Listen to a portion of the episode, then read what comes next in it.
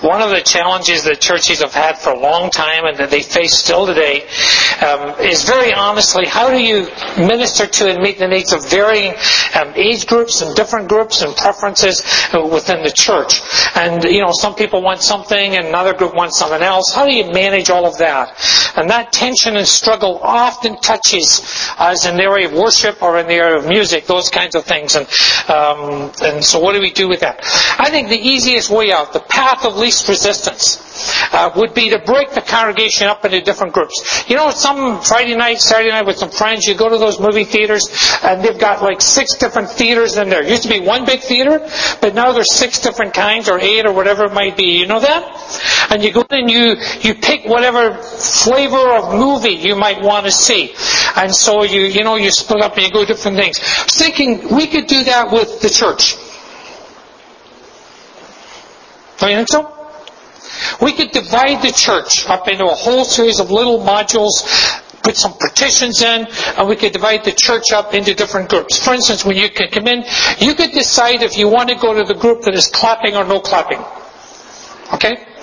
And you can head there. I like the clapping bunch, and so I'll join the. Another one you could do is we could also have an area which is for hand raising or no hand raising. Now, I've figured out as a church, you don't like to raise your hands very much. Okay? I just kind of know that. I do. I sit down here all by myself, but that's fine. Um, and so that's kind of, we could do that. Think about the worship options. People who are sort of 45, 50 or whatever over that, if you like to sing kind of the great hymns of the faith, you know, Charles Wesley's hymns, and can it be that I should gain an interest in our Savior's blood? Hymns like that. We'll create a separate area for you and we'll give you a big organ. Okay? And they'll play away there and drums are not allowed. Alright? You got it? Okay? And then if you really like the new songs, the praise songs and so on and so forth, we're going to, we're going to set up a separate room in another part of the building that is soundproofed. You really aren't getting this very much, are you? Um, it's soundproof. And you can go down there if you like that. And you can crank the speakers up as much as you want. Because frankly, we don't really care. It's soundproofed and you can do whatever you want. Alright? And then we could have another service that was designed for folk. Um, see, I was raised in the 60s. And I was raised on folk music. I was raised by Bob Dylan and Peter, Paul and Mary and the Kingston Trio and people you've obviously never heard of. Okay? So where's Ulysses? Can I borrow Ulysses' guitar for a minute?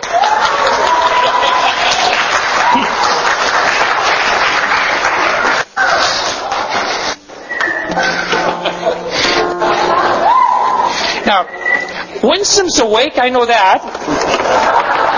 I ain't sure about the rest of you. Okay? And so the people have been raised on folk music. See, we understand this. And we know what our call to worship is. You can sing along.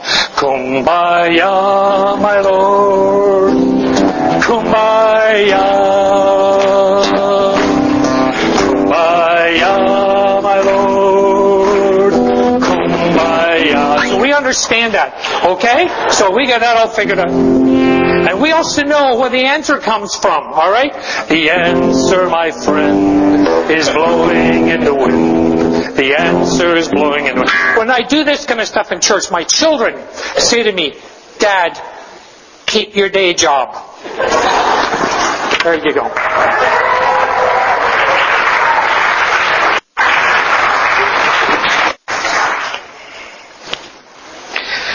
But that wouldn't work. It just wouldn't work. One of the unique challenges of the church is that the church is the one organization that's called to be multi-ethnic and multi-generational and multi-style all at the same time. You know why? Because we need each other. The church is perhaps the one place left where we need to struggle to do this, and at times it's not easy. but we do not take the path of least resistance. We need each other. This spring we're studying a little book called First John, 105 verses, written 2,000 years ago. But it's made alive to the Holy Spirit by us today. And John writes to Christians, and he, John understands that there's different groups within his church, and somehow he's got to gather them all in. And somewhere you are in who John is speaking to this morning, because this is a multi-generational letter. I'm going to ask you to stand, and I'm going to read a few verses as we read God's Word. 1 John chapter 2, if you want to follow me, we're going to start at verse 12. And in a moment I'll explain who you might be in this letter. I write to you, dear children, says John, because your sins have been forgiven on account of his name. I write to you, fathers, because you've known him as from the beginning. I write to you, young men, because you've overcome the evil one. I write to you, children, because you've known the Father. I write to you, fathers, as he goes back and forth through these groups. Because you've known him who's from the beginning. I write to you, young men, because you're strong and the Word of God lives in you. And you've overcome the evil one. Father, we are somewhere in these verses this morning. We are one of these groups of people. So may you speak to us. Amen. Please be seated. now these might be different age groups. Excuse me. they might be different people at stages, different stages of the spiritual lives. I think probably it's a really bit of both. And when you untangle what John says to each of these groups. Here's what you find. He writes to young children. We will take that this morning to mean those who are new or relatively new Christians. The first steps of spiritual discovery. And you've got two things that really are alive for you. First of all, you have a sense of God's forgiveness. That's where we all start. That God has forgiven us. That's the start button for each one of us. It's where we take our first step, as it were, on the rung of the ladder. Forgiveness is the initial gift of God to each one of us. I'm forgiven. That's what we first experience. And secondly, they know God as their Father. They've been adopted into the spiritual family, spiritual home. You know, every church VCBC here is no exception. Every church needs the energy and the enthusiasm of new Christians because they bring life and vitality to the whole place. Some of us may remember the joy, joy of new birth, the laughter of God in our lives. And this church needs the, the simplicity and the freshness of young Christians and young people. Sometimes as we get kind of old, we forget that initial joy. We can't get settled down. We become too comfortable. We become a little too stodgy and dull and dry. And we need the energy and the enthusiasm that really comes from new Christians. We need to see people coming to Christ. We need through the year to see people coming baptized. We need to see their joy and their enthusiasm. And I'll tell you, churches that don't have that are lacking a great deal. And then he writes to the young man, and I'll add to that the young woman. You are the, the people who are raising their families and their kids. And you're living in the trenches of daily life. You're raising families, you're working hard, you're giving time and energy to daily life and ministry, you're juggling work and family and church. and you need, John says, you need a strong grasp of the Word of God to fight, to be overcomers in the daily battle that you are in. We need the Word of God because you are in the trenches of daily life. This third group, he calls the fathers. we'll take that this morning to mean uh, the seniors and the most mature men and women of the faith and the church. And you know what? We need you. Because you're rich in the stored experiences of faith. You're the people who have walked a long time with God. We need your wisdom. We need the faith that they bring. We need the years of experience they bring into the church. We need their stability. We need you to lead the way. But can I say to you, and I'm saying now to people like me, don't keep your foot on the brake too long. There's a point at which you need to move over and let other people take on the leadership of the church. And then, no matter who we are, whether we're new children in the faith, young men and women, or the fathers in the faith, here's what he says. Look at verse 15. Don't love the world or anything in the world. If anyone loves the world, the love of the Father is not in him. For everything in the world, the cravings of sinful man, the lust of his eyes, the boasting what he has and does, comes not from the Father, God, but from the world. The world and its desires pass away, but the person who does the will of God lives forever. Do not love the world. It's a strong challenge to misplaced affection, to stand apart from the world. Now, this Man has in the years led some people into monasteries to escape the temptations of the world, only to face, I think, often a deeper darkness in their own lives. It is like people of vows of silence, thinking if they end words, they will end the struggle, but it does not. Other people have fled into the desert, but they've confused solitude with loneliness. It is like churches to turn their backs on the very people they were sent to serve. And churches have become fortresses instead of places of ministry and service. They have closed their doors rather than opened their doors.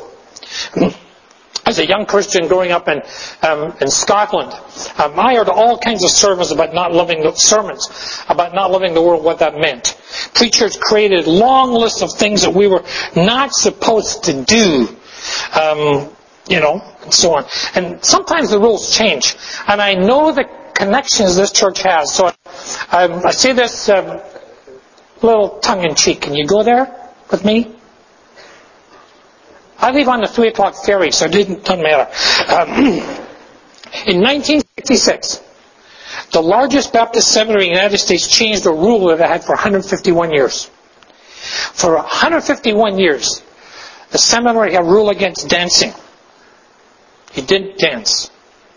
But after 151 years, it was now okay for Baptists to dance. That made me think, if you haven't danced for 151 years, how in the name would you know how to dance?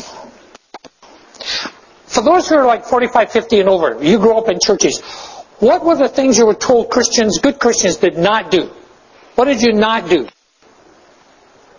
This is your turn to talk. Okay, this is dialogue. Okay, we got it? Remember the rules? It's your turn. What were you just told them by sermons? Good Christians did not do this. You didn't gamble. Okay, you didn't, did you play cards, Rosita?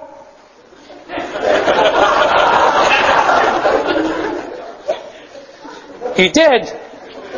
Rosita, we'll talk later. We have to, we have to do something about this. What, what was you told you did not do? Did, Christians didn't drink, okay? What else? You didn't go to movies.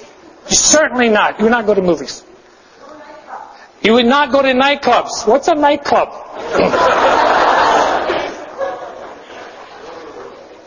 Did you dance? No. Yes. Rosita. Oh, man we're going to have to do. Now, I was raised on Scottish country dancing. Now that's different. Anything else? What did you, did you work on Sundays? Did you cut the grass on Sundays? Hmm? Yes? Man, what kind of Christians were you? Where did you ever grow up? You understand my point. These were the things that the church said, you did not do this because good Christians didn't do this. And cultural taboos and rules are really popular. And you understand as the group becomes more rigid, you have to think less because the thinking is done for you by the leadership. The more rigid the group, the stricter the rules. Now I know that there's clear moral issues, but John says don't love the world. We need to look more deeply into what that really means. The word for world that he uses is the word that we know in English. It's the word cosmos. And the word cosmos reflects the harmony, the nature, the order of God. Things are predictable in cosmos. The opposite of cosmos, by the way, in Greek is the word chaos. Now, in the Bible, there are three different dimensions and ways in which this word cosmos is used. First of all, there's a world that's to be enjoyed. There's a cosmos that's to be enjoyed with a sense of gratitude. And this world cosmos, word cosmos is used is this sense of the world of God. And Psalm 24, the earth is the Lord's, that's cosmos. Psalm 19, the heavens declare the glory of God, that's cosmos. Cosmos is the creation, is the landscape of God. We neither have the of a worldless God or the emptiness of a godless world. Remember, that's Gnosticism. But God walks for us in the landscape of creation. He leaves his fingerprints in the muddy earth and his footprints in the sand. Romans says to us, for since the creation of the world, that's cosmos, God's invisible qualities, which means His eternal nature, His divine nature, they've been clearly seen in us. So the, the world is where this invisible God makes Himself visible. His voice speaks into the silence and emptiness and things come into being. Cosmos means we're not alone. We see the beauty of the North Shore Mountains, and we ought to stand back morning by morning and just say, wow. We're told that this cosmos finds its climax for us in Jesus Christ. It says in Colossians, all things were created by Him and for Him, and in Him all things hold together. That Jesus is the glue that holds our world together. We're told to hold the fruit of our, the earth in our hands and be filled with gratitude to God. Essentially, you know, um, I don't know if many of you are gardeners. I'm not. My wife doesn't let me into the garden at all, but um, we don't really grow anything. We don't create anything. We just move stuff around. But we don't make it grow. And when John challenges don't love the world, he's not meaning this kind of world. Remember, Gnosticism was dualistic. It divided the world into the spiritual, the good, the holy, and the material, and teaching us that only the spiritual up here mattered. Christianity must not buy into that Gnostic dualism about creation. We're not pantheists. We don't believe that God lives in the inanimate things of rocks and trees and whatever. Mother Earth is not the female version of our Creator Father God. Because a Christian view of creation is affirming of the world. We need to know that. Without that gratitude, we become arrogant. G.K. Chesterton said that the chief idea of his life was learning the practice of taking things with gratitude and not for granted. He said the worst moment of truth really for an atheist comes when he has a profound sense of gratitude and realizes he does not have anybody to be thankful to. So Christians are to stand under the, under the rainbow of the cosmos. See the beauty, the order, the variety, the detail of creation. And we have to be both thankful and humble under that. The earth, the cosmos, is the theater of God's revelation. And the English poetess Elizabeth Barrett Browning wraps it all up in it beautifully in a little couplet when she says, Earth's crammed with heaven, and every common bush aflame with God. But only those who see take off their shoes. She says, the rest just pluck blackberries. Earth's crammed with heaven.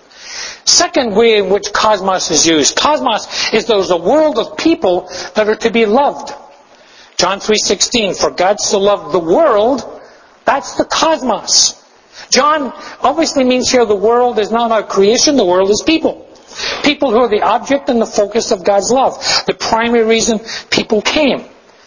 It's part of the tragedy of Christianity that there have been times as well as being earth denying, the church has always been people denying. And turned its back on the very um, people that it was sent to reach. That is not the heart of God. The heart of God turns towards people, the world. And in this use of cosmos, we need to remember that the world is not the enemy. People are the victims of the enemy. That God comes to set them free. In this cultural battle we're in, city like Vancouver, of struggles. It is very easy to confuse moral issues with the gospel. Moral issues are important, but they are not the reason that Jesus came and died. Jesus did not come to die to make us moral people. Jesus came and died to make us new people. And it's easy to forget that the world, the cosmos, is made up of people for whom Christ died. The world is now the theater of redemption. And the audience is invited to watch Jesus hanging on a cross.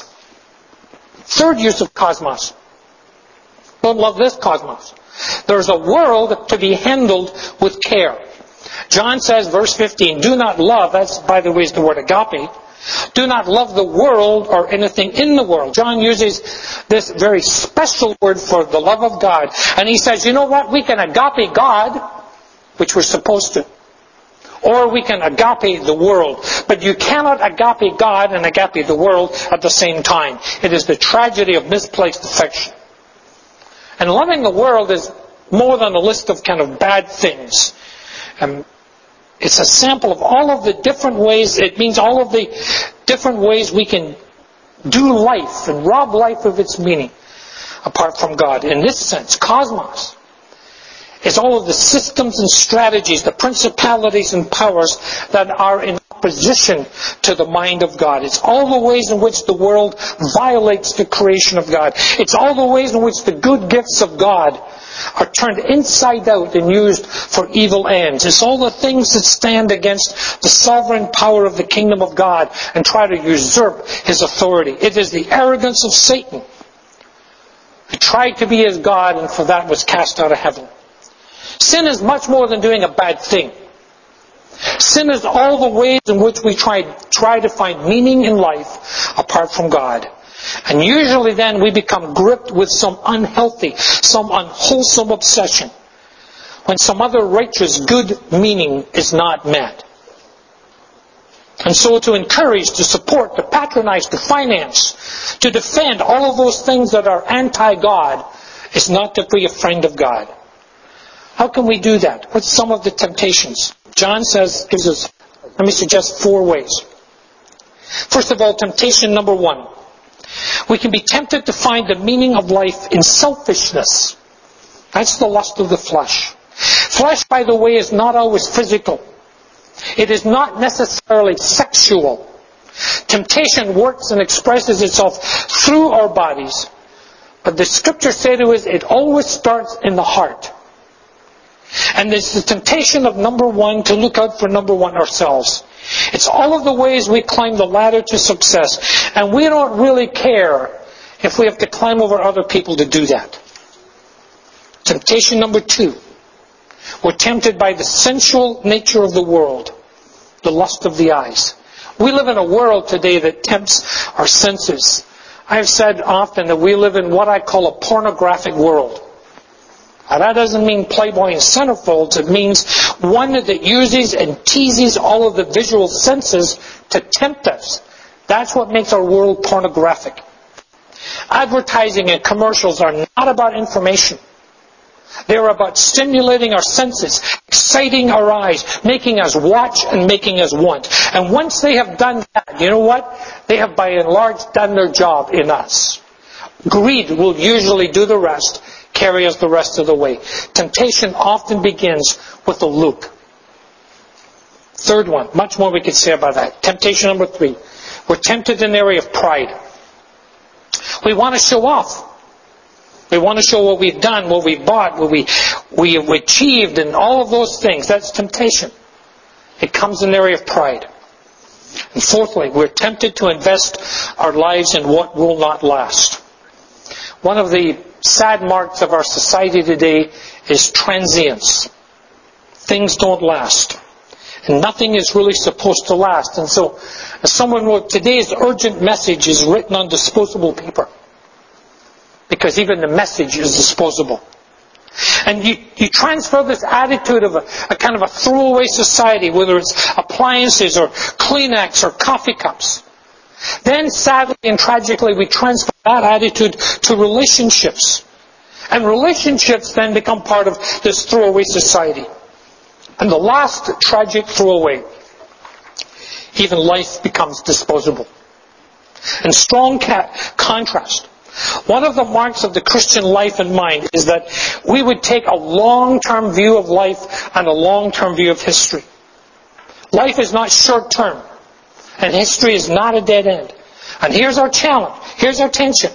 We're called to juggle these three worlds, these three types of cosmos, all at the same time. We're called to enjoy the world God's created. We're commanded to love the people that God loves, and we're warned to live in this cultural world without being seduced by its greed or abducted by its power or raped by its pragmatism. Remember Jesus says to the disciples and to the Holy Spirit and the Word it was, eh, you do not belong to the world, but I've chosen you out of the world. And some Christians and churches responding to those in a lot of different ways. They have hid from society. And faith has removed itself from daily life. And what John Neuhaus calls the public square, the public square, which is community life. Community life has become what he calls naked. And the spiritual and the sacred have been stripped from it, and we're left with a, with a world of spent sacred forces growing up in our Baptist church in Scotland, um, our youth ministry, ministry for children and young people, was largely what was done through the Girl Guides and the Boy Scouts, the Cubs and the Boy Scouts. That was our youth ministry. Because that movement had been started by Lord and Lady Baden Powell, who were deeply committed Christians. But over the years, that Christian influence has been taken out of those movements, and largely they've become secularized. That's the naked public square. Right beside the church where I served in Vancouver, First Baptist, it's a huge big new building. But it belongs to what's simply called one letter. What's that? The Y. The Y. You're going to go to the Y for lunch? Going to go to the gym at the Y? But Y is not what its proper name is. What's its proper name? Young Men's Christian Association. But nowadays it's just the Y. That you see is the naked public square. The spiritual and the sacred have been stripped out of these things, and we're left in a world of spent sacred forces. And we've taken this word about not loving the world in response. We have sadly retreated from huge areas of society, leaving them desolate and barren of spiritual influence. Thousands of acres of community life and education and schools and politics, media, business, stripped of Christian influences as Christians have retreated and left them.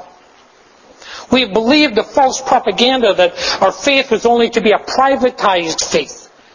We retreated from the dangerous influences of the world and practiced our faith within the safety of our temples. And in our withdrawal, we believe we're genuinely not seeking the world. But Jesus also prays to the Father. My prayer is that you would not take them out of the world, talking to his disciples, but that you would protect them from the evil one. Jesus says, don't take them out of the cosmos, but protect them from the evil one. The New Testament really knows nothing of monks and monasteries. But just ordinary people living like Christians in a demanding, excuse me, in a demanding everyday world. Jesus is saying, you gotta go live in the real world without loving the world. Remember he says in the Sermon on the Mount, you're the salt of the earth. You're the light of the world. Let your light so shine before men, people, so that they may see your good works and praise your Father who's in heaven. Where do we start with that? We must show that our, the world that our Christianity is much, much more than a private belief. It is more than personal salvation. More than singing our hymns and behind closed doors on a sunny morning. Christianity has to be a cosmic view of life. It is a cosmic worldview that answers deepest questions of the human heart and struggle. Why am I here? What am I supposed to do? Does this life of meaning and purpose? And only Christianity offers this bifocal view of life, bringing together in Jesus the spiritual and the physical, the natural, the moral, the, the private world and the public life. We need to hear again the challenge of a Dutch Prime Minister from some years ago, Abraham Kuyper, ringing in our ears. He said, there is not one square inch of this entire creation about which Jesus Christ does not cry out, this is mine! This belongs to me! So the next time you're downtown, you see a girl standing at the street corner waiting for her next customer, or you see someone in an alley putting a needle in their ear, in their arm, say to yourself, Jesus says, this is mine. This belongs to me. The next time in Burrard Street you pass the law courts, or you pass a hospital, you pass a school, a community center, you go to your office and you see your desk on a Monday and a Tuesday morning. Say to yourself, Jesus says, this is mine. This belongs to me. He says to people, to his people, I have called you out of the cosmos, but so that you can live in the cosmos and be its light. We know that evil lives in the systems and the principalities and power of our modern world. We know that creation bears the scars of the misuse and the beauty of God's creation is littered with our garbage. We know that living the Christian faith is a relentless challenge between good and evil, between the perfect and the actual. But the fact that it is a challenge does not mean we do not engage it. It means we've got to engage it all the more vigorously and with the strength and the power of the Word of God. Willis, do you want to come back? I'm going to invite you to stand.